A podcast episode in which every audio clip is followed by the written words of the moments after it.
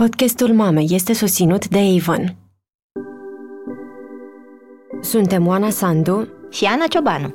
Iar tu asculți Mame, un podcast despre cum ne creștem copiii când muncim și cum muncim când creștem copii. Hei, sunt Andreea Vrabie, reporter la DOR și vă las imediat cu Oana și Ana.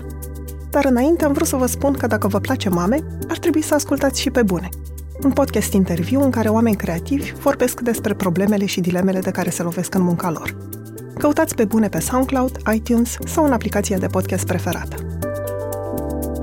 Mama, babi, mami, tati, mame. Ce e mama? Mama copilul este mama. Oana, cum era gluma aia pe care ai auzit-o într-o zi în redacție? Să nu pici în gura mamelor? Gândești ca o mamă.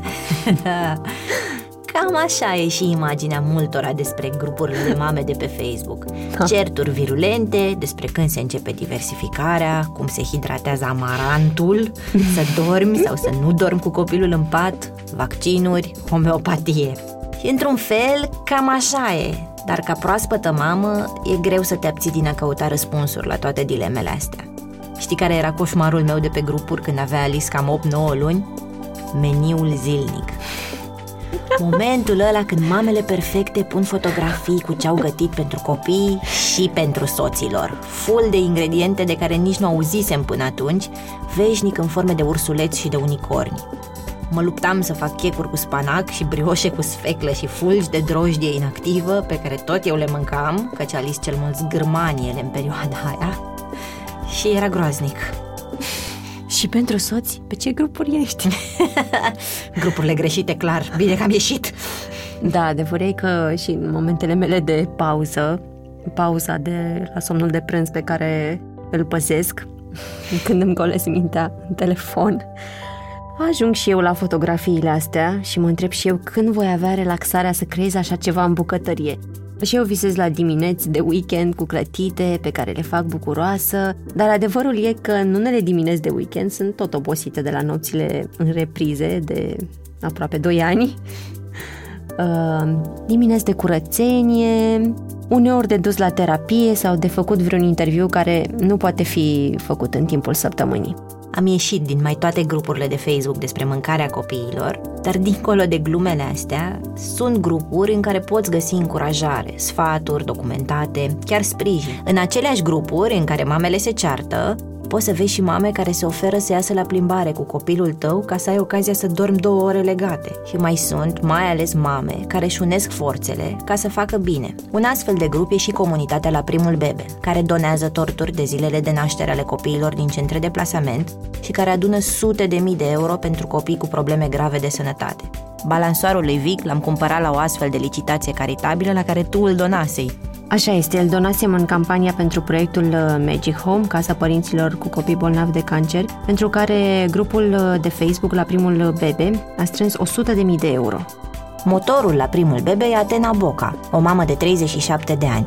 Acum 5 ani, când abia născuse, se simțea singură și se lupta cu depresia, așa că și-a adunat câteva prietene într-un grup de Facebook. Avea propria companie în domeniul imobiliar, vânduse proprietăți în cele mai de lux complexe rezidențiale din București și înainte să nască și închipuia că se va întoarce la job când fiul ei va împlini trei luni. Când a creat grupul, nu-și imagina că va ajunge o comunitate cu peste 40.000 de membri și că îi va schimba viața, inclusiv profesional. Bine ai venit, Atena, la mame! Bine v-am găsit, mulțumesc mult de invitație! Recunosc că pentru mine e destul de fascinant să am așa lângă mine pe creatoarea grupului de Facebook la primul bebe, unde mi-am petrecut multe nopți din primele luni de maternitate. Mie mi se pare foarte ciudat când cineva vorbește despre mine așa sau despre grup, pentru că mi se pare că, nu știu, eu sunt aceeași persoană din totdeauna și cu oricine mă întâlnesc, mi se pare că e un prieten cumva, nu mi se pare. Așa că uh, mă emoționez tot timpul când aud și când îmi spun mamele ce spui tu o să-ți fac uh, o mărturisire. Când, când abia născusem, în toamna lui 2015, nopțile când alăptam, stăteam foarte mult pe la primul bebe. Și citeam în disperare, mi se părea că nu sunt o mamă bună, că nu știu să fiu o mamă bună și că nu sunt pregătită. Că dacă mm-hmm. ceva nu o să meargă bine, orice, un plâns diferit pe care nu-l recunoșteam, mâna puțin mai caldă, un fornăit, e tragedie și pe cuvântul meu că mă temeam pentru viața copilului, efectiv. În fiecare zi mi se părea că o să-i se întâmple ceva dramatic. Da, cred că nu e singura. și atunci citeam. Ca reporter ce mă găsesc, citeam ce au pățit alte mame ca să fiu pregătită pentru ce urma să mi se întâmple.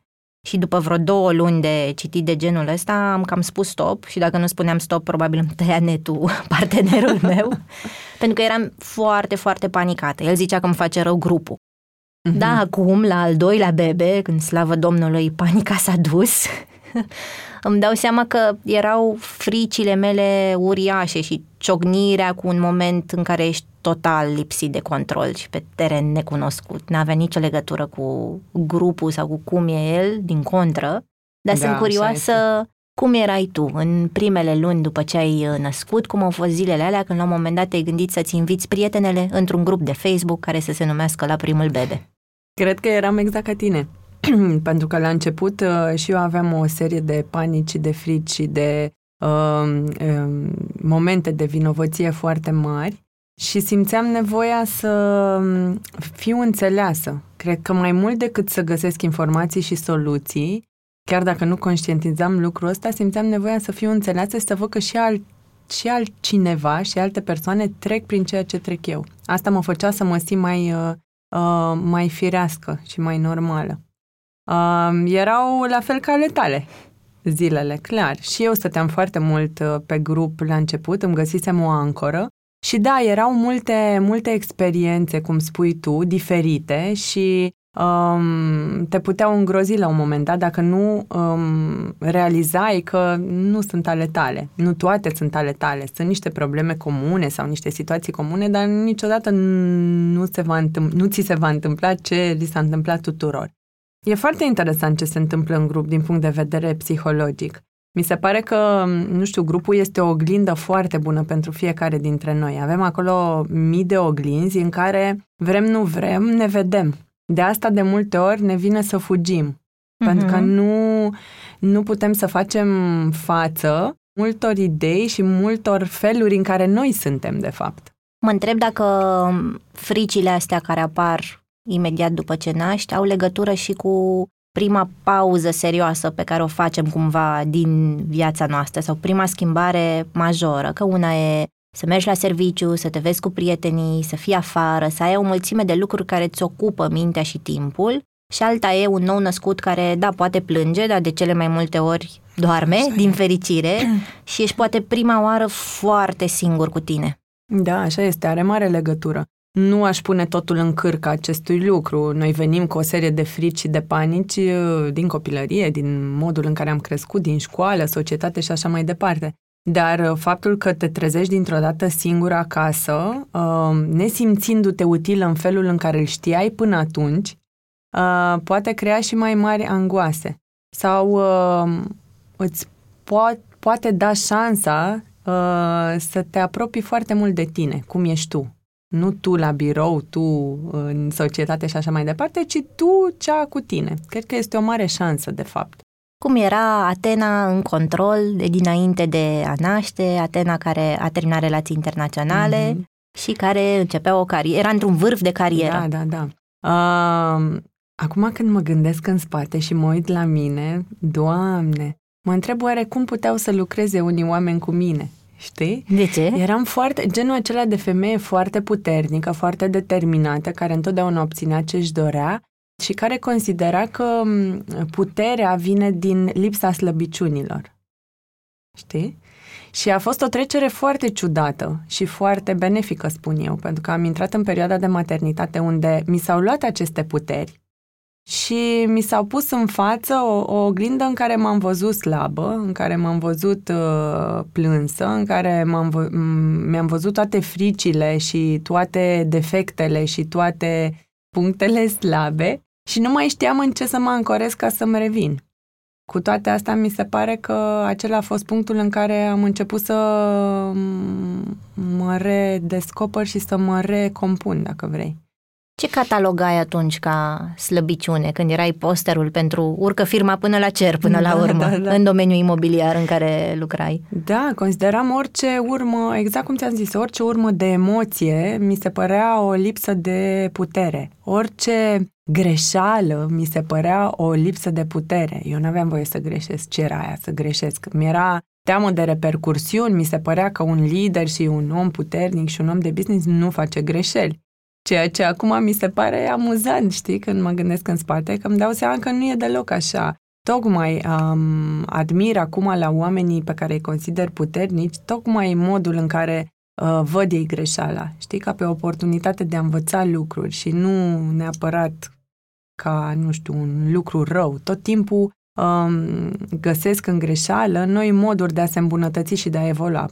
Învățase acasă Goana asta după succes? Știu că mi-ai spus că mama ta a condus o afacere, ai avut un model de Am femeie avut un model, puternică da, acasă și da. ai.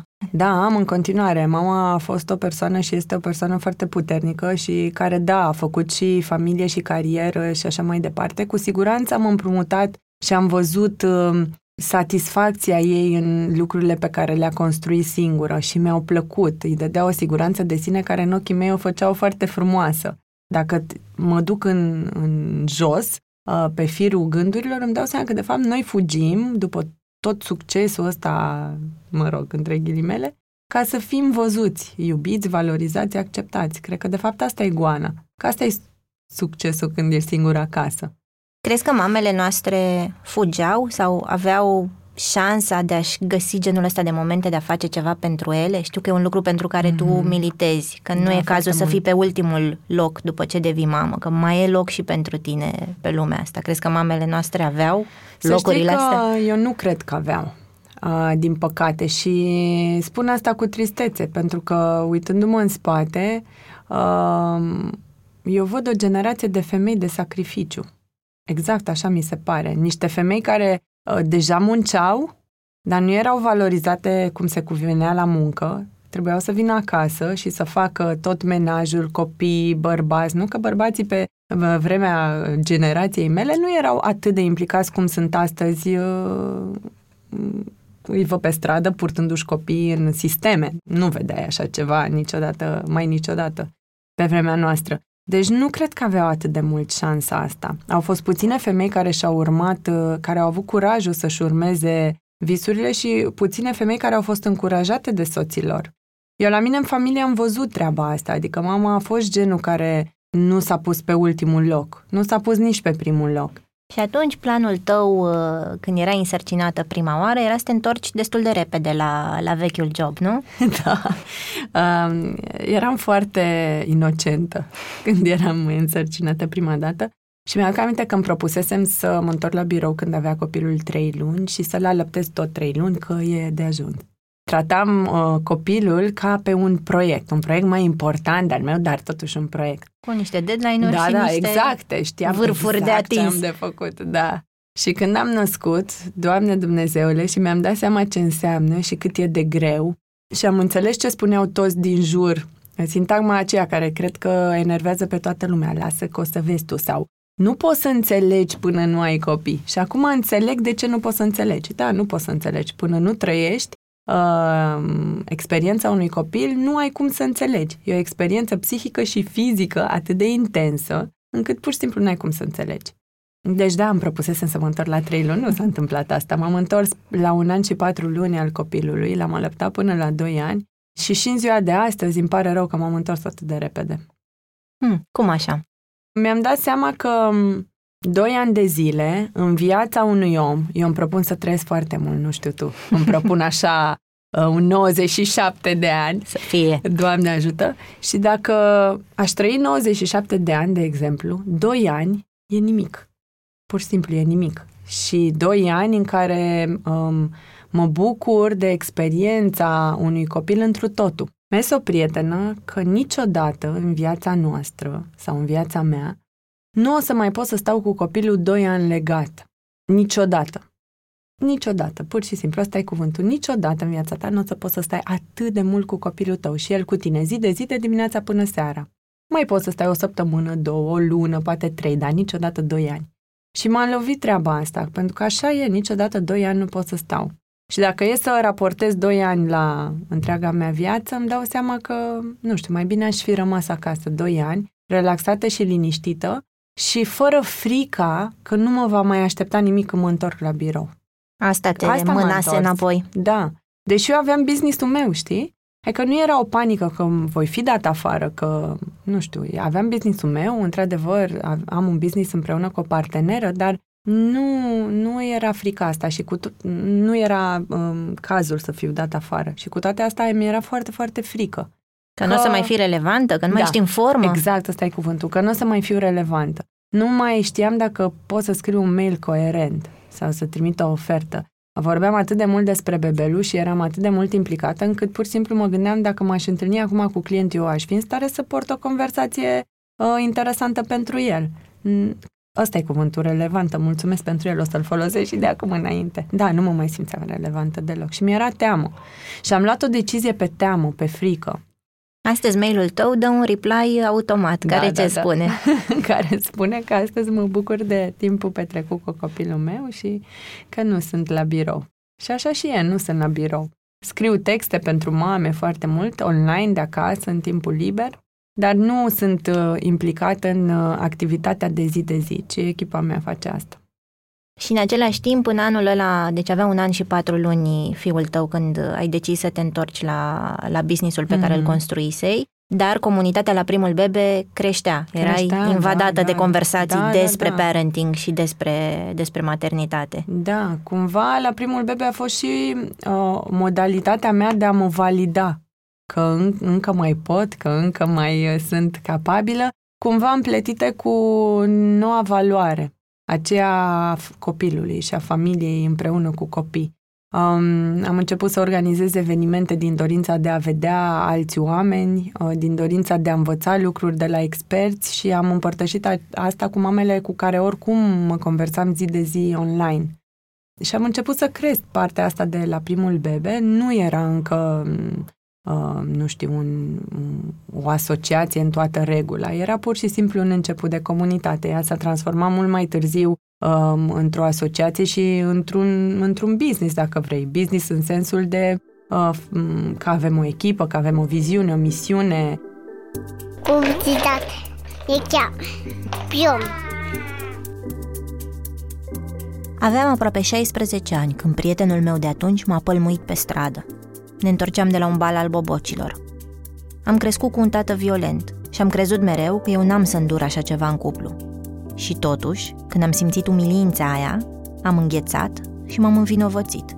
Eu greșisem. Eu îl făcusem să se poarte așa. Au trecut câteva luni până când ne-am despărțit. Mult timp m-am temut că orice conflict din cuplu sfârșește până la urmă cu violență fizică. După ani de intervievat victime ale violenței, acum știu că nici măcar nu e nevoie să ajungi la palme ca să suferi. Abuz și umilință înseamnă chiar și tăierea accesului la resurse. Când partenerul e stăpân pe cardul tău, când trebuie să-i cer voie dacă vrei să cumperi ceva, când vrei să dai un telefon și nu poți, când nu ai bani să iei un taxi. Poți să ieși dintr-un cuplu abuziv înainte să te doară fizic. Avon luptă împotriva violenței domestice din România prin educarea publicului, dar și prin sprijinirea victimelor. Intră pe www.campaniarespectului.ro pentru a afla mai multe. Publicitate. E chiar. Pion. Cât de mare e echipa de mame acum? Că știu că angajezi da, doar mame. Doar, doar mame angajăm. Um, cinci fete sunt. Tocmai am angajat două, două mămici, una chiar din comunitate. Și ne bucurăm foarte tare când putem să avem uh, lângă noi mame care au fost în comunitate, care înțeleg extraordinar de bine ce se întâmplă acolo. Dar cum era când erai destul de singură și organizai de. evenimente? Și cum gestionai ca timp, că așa sună foarte frumos când te uiți în urmă, am făcut evenimentul ăsta, au venit 400 de mame, mm-hmm. am strâns banii ăștia și am contribuit la uh, uh, starea de sănătate a unui copil, mm-hmm. am dotat o maternitate, am făcut lucruri imense. Dar cum e partea de organizat a acestor lucruri? Cum arăta ziua ta când trebuia să faci lucrurile astea? Era foarte că voiai. interesant. Voiam, voiam. Uh, atunci nu aveam evenimente atât de mari. Evenimentele erau undeva la 100-150 de oameni. Oricum, na, nu erau mici. Și eram destul de singură la începuturi, chiar am fost doar eu, știu că mergeam, eu veneam, eu aranjam sala, eu trimiteam invitațiile, eu, știi, făceam de la A la Z, mergeam cu un roll-up la sub braț și așa mai departe. Uh, după care... Îl luai pe fiul tău cu tine? Nu luam, niciodată nu l-am luat, uh, pentru că am credința aceasta că locul copiilor nu este în medii de genul acesta. Nu știu, cum sunt evenimentele, cum sunt molurile.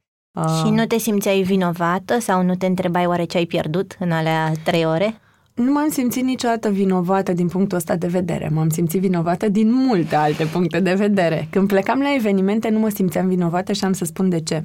Pentru că atunci când mă întorceam, veneam cu o poftă de viață și de... Uh, eram atât de bucuroasă încât uh, îmi uh, iubeam familia mult mai intens și îmi petreceam timpul mult mai conștient cu ei și așa mai departe. Mi se părea că aduc energie foarte bună acasă. De asta nu cred că m-am simțit vinovată, pentru că mi-am dat seama că făcând lucruri pentru mine, de fapt fac lucruri pentru ei. Îmi spunea o prietenă ieri, chiar ieri vorbeam cu ea și îmi spunea, zicea, auzi, dar tu când ai timp să le faci pe toate? Că te-am văzut în ultimele luni, ai fost peste tot.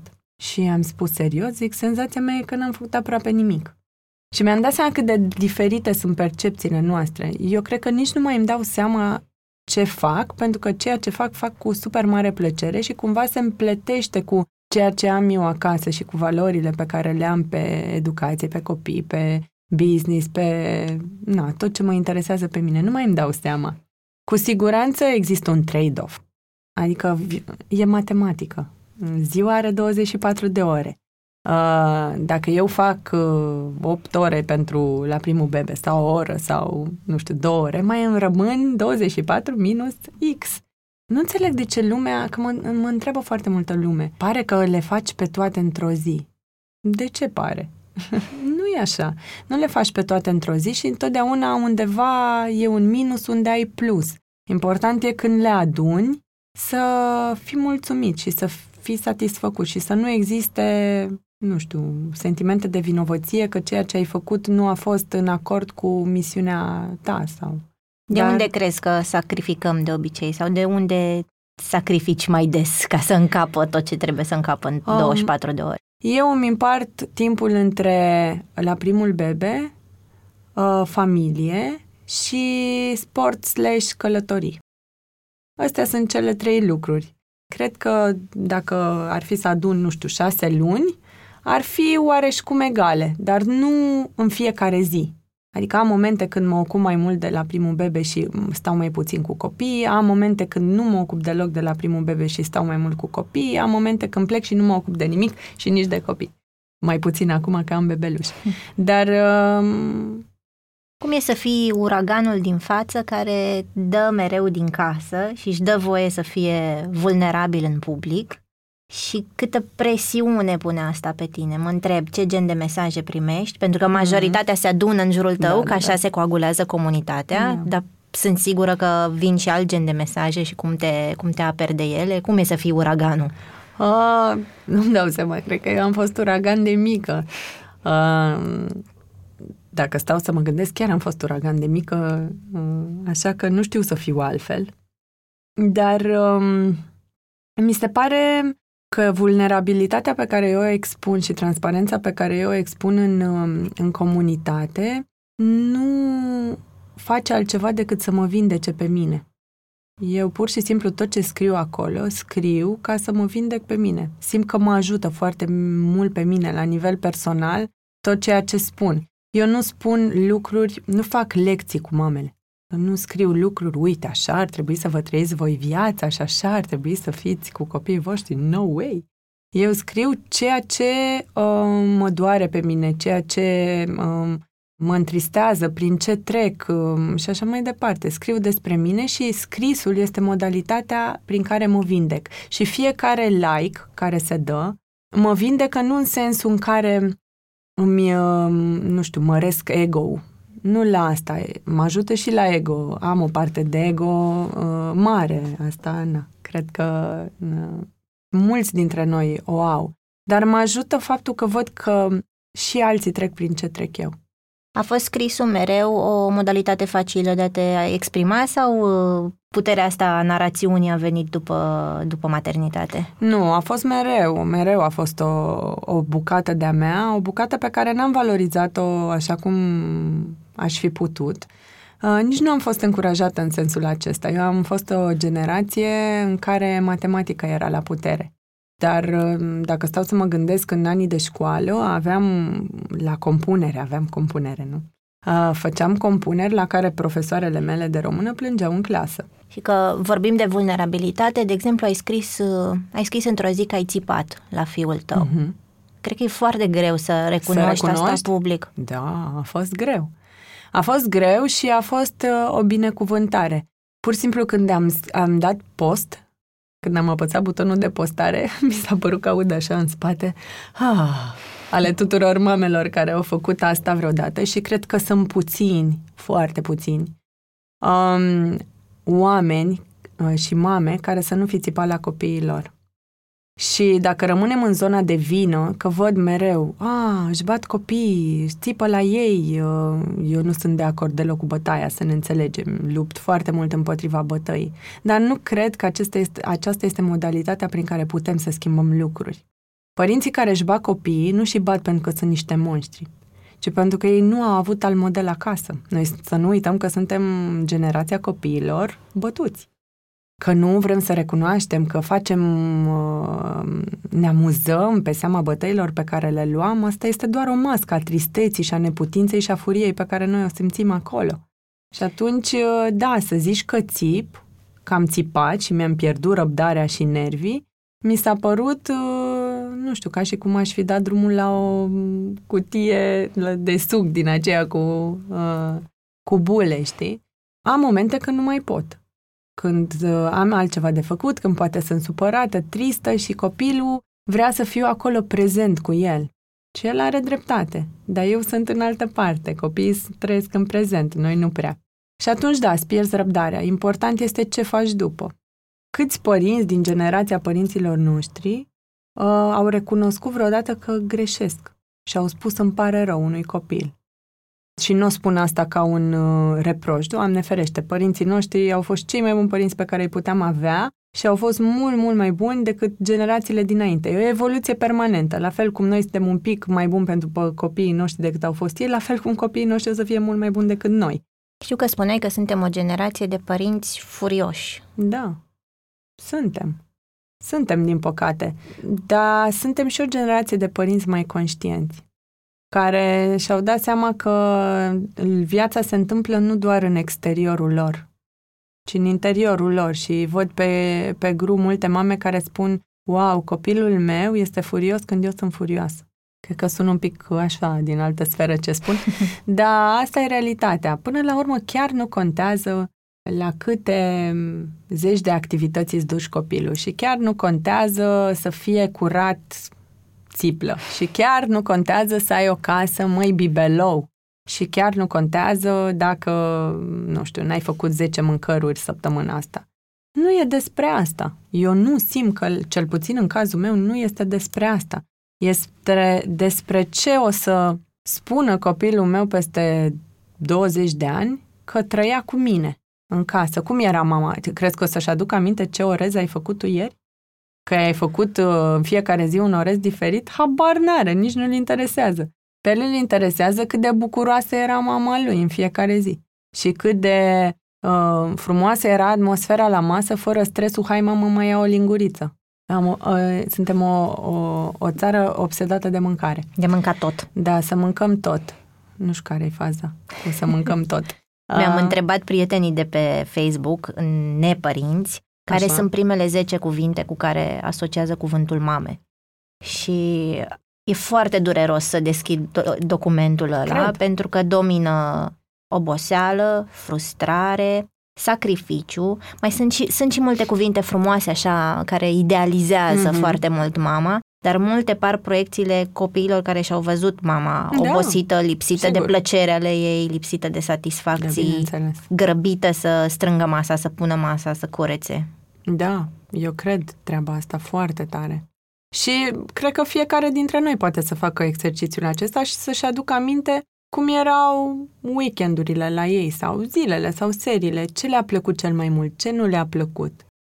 Tu ai avut uh, câteva momente așa de încărcat bateriile sau de mm-hmm. reset într-un moment în care sunt convinsă că era foarte complicat să alăptezi un copil de un an și jumătate, doi da. ani, să te trezești de 2500 de ori noaptea, să te antrenezi exact. pentru un maraton, da. să te pregătești de o ascensiune pe munte da. și să gestionezi o căsuță de mesaje pe Facebook cu mame care îți spuneau că sunt dezamăgite, nervoase, că s-au certat da, cu da, cineva da. pe grup. Pare că la un moment dat toate se ciocneau în tine. Da, da, da. Am avut uh, multe momente de genul ăsta. O să încep cu ultima ca să lăsăm la sfârșit lucrurile frumoase. Am avut multe momente de genul ăsta, momente în care mi-am dorit să închid grupul. Cred că o dată sau de două ori am și anunțat că nu mai pot și că aș vrea să-l închid, pentru că primeam uh, tot felul de nemulțumiri, de mesaje, de, nu știu, tot felul de... de... Aveam inbox-ul plin și multe judecăți și mă dureau foarte tare pentru că eu încercam să fac lucruri faine pentru mine și pentru oamenii din jur și uh, mă dureau lucrurile, nedreptățile, mi se păreau mie nedreptăți. După aceea mi-am dat seama că, de fapt, nu pusesem eu granițele corect. Uh, până la urmă, eu nu pot să rezolv problemele omenirii. Și atunci ce pot să fac? M-am întrebat care e rolul meu. Rolul meu este să ofer un spațiu în care niște mame educate să se întâlnească și să um, își susțină niște nevoi.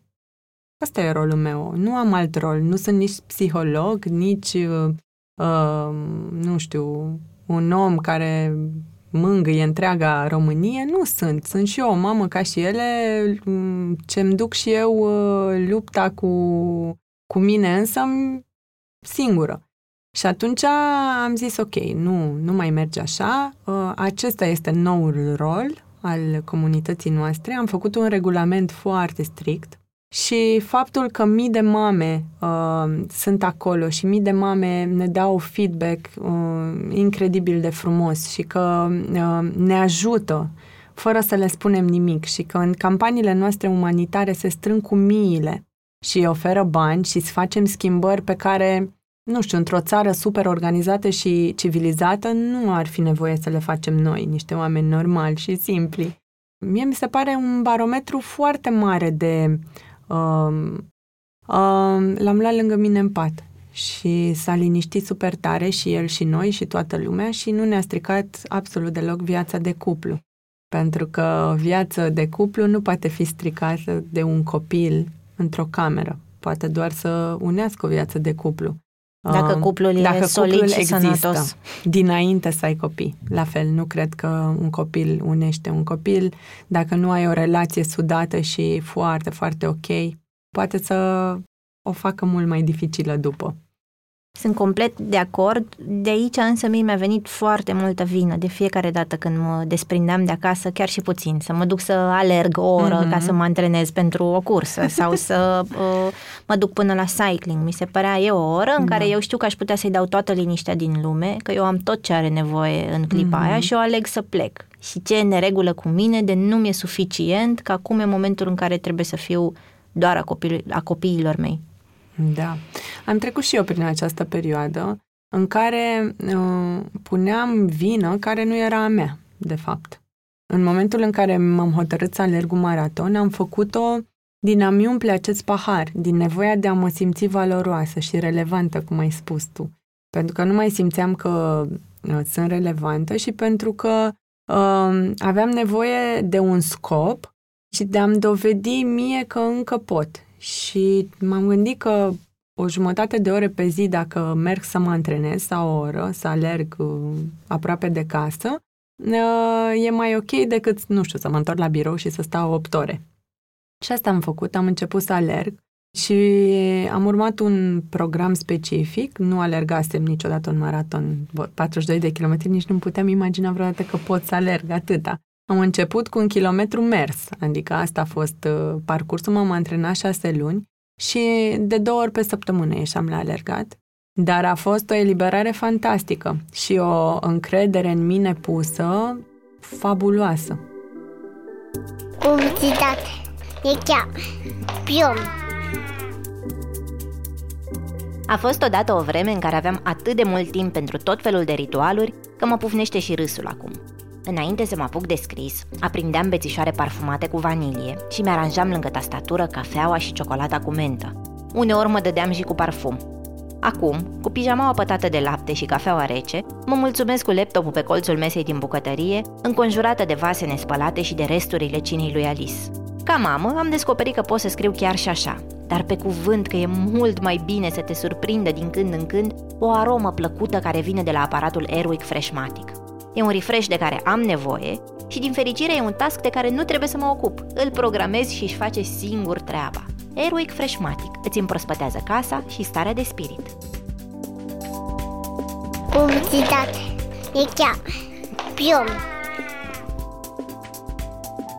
Dă oare dependență chestia asta? Știu că eu le-am spus prietenilor și soțului meu, băi, uh, înainte să facă Victor un an, eu o să alerg un maraton. Am mai alergat uh-huh. un maraton înainte să înainte să nasc ah. și vreau să mai simt odată chestia asta. Am nevoie să mai simt odată mm-hmm. genul ăla de satisfacție după 5 ore când mm-hmm. ai plâns și n-ai mai da. putut. Vreau să simt chimia aia de atunci. Și soțul meu m-a întrebat, dar de ce ai nevoie de asta? De ce nu poți să mergi la un film? Adică de ce vrei să te duci la extrem ca să te simți bine? De ce fugi? Și m-a lăsat foarte... Fug de ceva? Dar de poate mă duc. fugi înspre ceva. Știi ce cred eu? Cred că atunci când ești cu tine, doar tu, în efort fizic foarte mare, sunt momente extrem de rare în care ești foarte aproape de cine ești tu, pe interior. Foarte puține momente de prezență le avem. Și cred că sunt atât de frumoase și atât de valoroase, încât vrei să le repeți. Nicăieri, dacă mă uit în spatele vieții mele, eu nu am avut momente de evoluție când am stat uh, la un culcuș uh, cald, cald, nimic nu s-a întâmplat. Eu am avut cele mai mari momente de evoluție, momente grele, când eram jos. Așa că apoi ai plecat șase zile să urci pe Kilimanjaro. da. Și pentru non-părinții care ne-ar putea asculta, sună foarte frumos, dar pentru o mamă, eu îmi imaginez ce a însemnat când am plecat prima oară într-o călătorie de job când avea un an și un pic și eram, mm-hmm. Doamne, prima noapte da, în care nu o să fiu cu ea. Și îmi închipui cum a fost pentru tine să știi și să-l pregătești, că șase zile nu o să fii acolo. Da, a fost foarte greu din multe puncte de vedere. Eu am plecat pe Kilimanjaro nu pentru că voiam să scap de acasă. Îmi doream foarte tare să plec pe acest munte de mulți ani, de foarte mulți ani. Și faptul că am plecat atunci a fost o întâmplare. Prietena mea mi-a propus expediția, ea se pregătea să plece și o și organiza împreună cu niște prieteni de ei Um, și, na, organizarea este destul de complexă și mi-a zis, uite, vrei să vii cu noi? Și am zis, uh, da, am simțit că acela e momentul și am zis da. Și totul a coincis cu faptul că fiul meu avea 2 ani și uh, tocmai îl înțărcasem. Nu n-a fost uh, o dorință de-a mea specifică atunci, pur și simplu s-a întâmplat și am stat multă vreme să mă gândesc dacă să plec. Mi se părea că este prea mic să-l las acasă și să plec. Eu am plecat două săptămâni, șase zile a fost doar expediția, dar noi am mai rămas, am fost și înainte, am stat puțin să ne uh, obișnuim cu, cu clima și așa mai departe și și după. Adică am, mi s-a părut uh, groaznic să plec două săptămâni de acasă în condițiile în care eu nu fusesem plecată niciodată de lângă el. Și tot o prietenă de-a mea mi-a zis, uh, măi, zice, poate nu este cel mai bun moment, e adevărat. Uh, poate că ar fi fost minunat uh, ca Horia să aibă 10 ani, să fie conștient și să stea la bunici și să fie totul minunat, dar viața nu e așa. În viață se întâmplă și lucruri în momente nepotrivite, dar ceea ce este o certitudine este că Horia întotdeauna va avea o mamă care a urcat Kilimanjaro. Și am zis, da. M-a convins. A fost foarte greu să decid să plec, însă a fost cea mai um, bună decizie pe care puteam să o iau. A fost călătoria vieții mele. Ce cum făceai? Îl sunai? Vă vedeați nu. pe FaceTime? Nu. Nu. Nu ne-am văzut uh, deloc și nici nu, nu ne-am sunat în primul rând pentru că nu aveam de unde. Și în al doilea rând pentru că aveam nevoie să nu să nu, uh, nu știu, să nu fie atât de dor de el, să nu-l văd, să nu, nici n-am vrut să-l um, întristez, am fugit puțin de tristețea lui, acum nu mai fac asta, am înțeles că e ok să fie trist. Uh, problema nu este că e trist, problema e că nu știu eu să-i conțin tristețea. Dar atunci așa a fost, nu l-am sunat, însă l-am, l-am pregătit foarte mult înainte să plec. O lună de zile i-am explicat ce o să se întâmple, mm, cu cine o să rămână, unde sunt eu, i-am arătat poze, i-am spus că mă întorc, el a rămas cu tatălui acasă și au venit și bunicii, ne-au ajutat. Cum a fost revederea? Foarte drăguță. Mă așteptam să nu să mă respingă sau nu a fost așa. A fost, um, a fost o revedere foarte emoționantă și um, nu știu, nu cred că impactul a fost atât de mare cum mi-am imaginat eu. Pentru că spuneai că evoluția vine din oboseală, din greu, din epuizare, din momentul ăla în care îți împingi limitele Hai să vorbim puțin cu angajatorii români. Mm-hmm. Cum e senzația mea e că o mamă poate să fie un câștig uriaș pentru, pentru o companie, pentru un business, pentru orice, mm-hmm. pentru că mhm. știu despre mine că în momentele în care eram cel mai obosită, am tras fix ca la, fix ca la maraton mm-hmm. ca să fac ce era de făcut și am avut momentul cel mai de succes din carieră, deși uh, copilul meu avea un an, de exemplu. și știu că se poate și știu că înveți să-ți organizezi timpul uh, incredibil. Da, tu ce ai da. învățat despre cum e să lucrezi cu mame în anii de când ai o echipă de mm-hmm. mame cu tine? Da, eu îmi place să cred că lupt mult pentru poziția mamei și despre și pentru cum e văzută mama. În momentul în care naști, nu mai ești femeia de la birou. A, ai născut. Săraca. E Dispar. o menajeră acum. Nu e ok. Eu cred foarte mult în mame și cred că Mamele, odată ce nasc, nu că devin mai uh, emoționale și mai puțin uh, prezente și mai puțin reliable. Uh-huh. Din contră, mi se pare că o mamă se îmbogățește emoțional și spiritual foarte mult după ce naște. Ca să nu mai vorbim de eficiența unei mame. Adică, hai să fim serioși, când ești într-o companie care nu este a ta, X timp din ziua ți-l petreci la cafele, cu prietenii, pierzi în timpul, pe telefon, pe Facebook, pe... Asta e realitatea, pentru că n-ai cum să fii 8 ore, 9 ore, 10 ore non-stop prezent acolo. Nu există așa ceva, doar în mintea unor manageri care nu înțeleg comportamentul uman. Și atunci, um, cred că o mamă niciodată nu o să stea la cafele și nici la pierd pierdut timpul, știi, ca să se libereze, pentru că ea are de ajuns acasă la o oră. Mi-aș dori mult ca angajatorii să schimbe această perspectivă asupra mamelor și să le încurajeze foarte tare și să le dea flexibilitate în lucru. Pentru că femeile nu-și pierd eficiența și nici neuronii după ce nasc. Capătă multe, multe alte valențe și mult mai multă eficiență. Ce poate oare însă să facă o mamă care se simte inadecvată, poate, în compania colegilor care poate fac chiar mișto. Ai, bine, ai născut, nu mai ai cum să duci portofoliul ăla. Clientul mm-hmm. ăla nu ai cum să fii disponibilă non-stop pentru el, că știi că e dificil și viața ta nu mai arată ca înainte. Întâlnirile de socializare în care se construiesc și proiecte noi sunt la ore la care nu poți ajunge. Mm-hmm ai senzația că te-ai întors sau că ești într-un mediu care nu se mai potrivește cu cine mm-hmm. ești tu acum și riști, și am fost și eu în situația aia, să-i culpabilizezi pe ceilalți, să te gândești cum foarte multe ne gândim, băi, ăștia nu înțeleg, pentru că n-au copil, n-au fost acolo și n-au cum să înțeleagă cum mă simt eu, cum am mobilizat două bone ca să pot să uh-huh. aranjez totul ca să fiu aici, cum o să mă duc, o să fac mâncare, poate că pentru noi o să comand, că nu o să mai rămână timp, uh-huh. apoi o să fac curat, apoi o să sun la pediatru, apoi o să fac o programare la balet.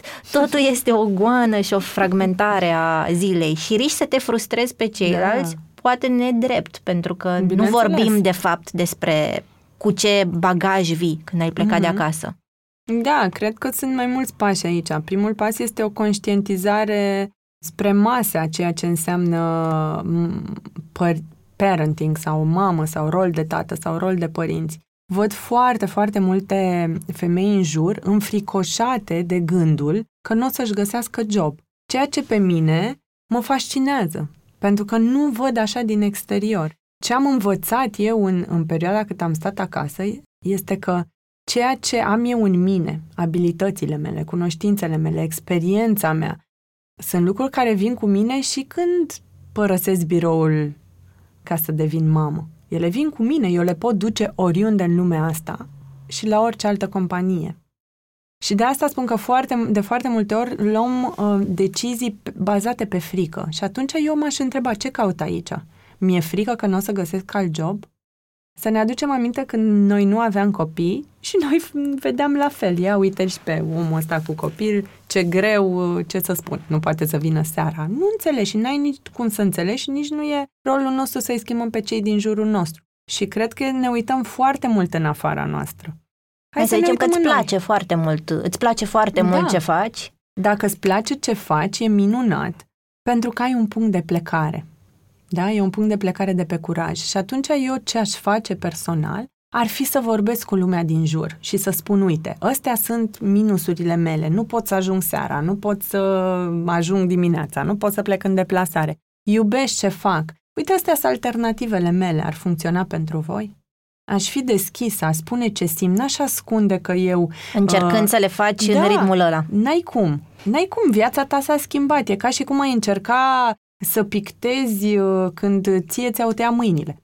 Dar e nevoie să fim deschiși și să vorbim despre asta. Dacă mamele din companii nu încep să vorbească despre ceea ce simt și ceea ce fac, nimeni nu o să înțeleagă.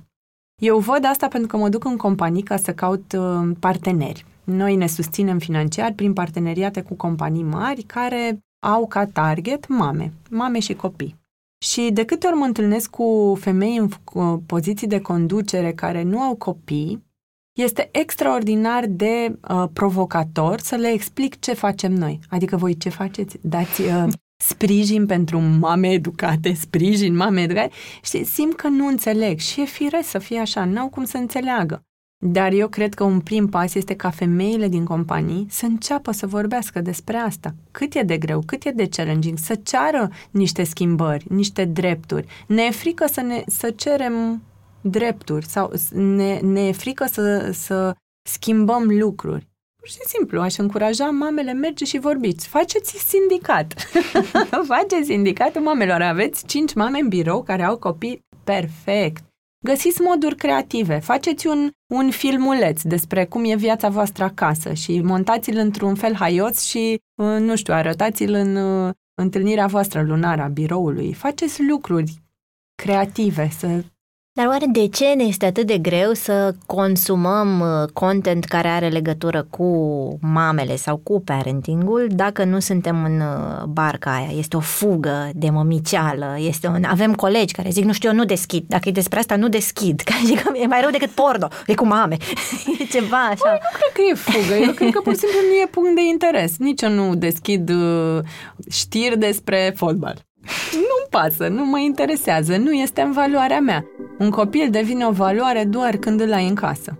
Mulțumesc mult, Atena! Mulțumesc și eu! Podcastul Mame este produs de Dor. Ideea a fost a lui Cristian Lupșa. Gazdele sunt Oana Sandu și Ana Ciobanu. Tema muzicală este un musical postcard de Răzvan Gabăr. Editor de sunet Horia Baldea și identitate vizuală Loreta Isac. Fii tu mare, cum crezi că o să fii? Mică.